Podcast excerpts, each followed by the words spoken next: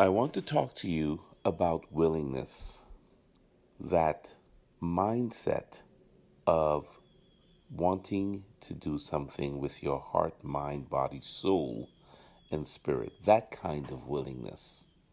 Willingness is a fuel, it's an energy, and it can be consciously manipulated so that you can achieve the things that you want, and also face the things that you fear.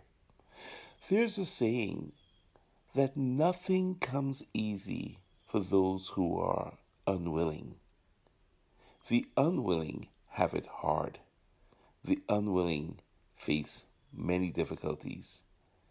If you are willing to face your fears and your anxieties, if you are willing to address the obstacles in front of you, if you are truly willing to change, well, then avenues will open up to you and you will be able to step back and notice who you're being, notice how you are occurring, notice your fears, and without judgment, make a choice about whether or not you're going to live with what you have in front of you or let it go and go to a higher ground.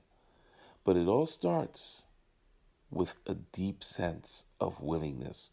What are you willing to do today to get to your goals? And what are you willing to give up? Make the list now and see what comes up for you.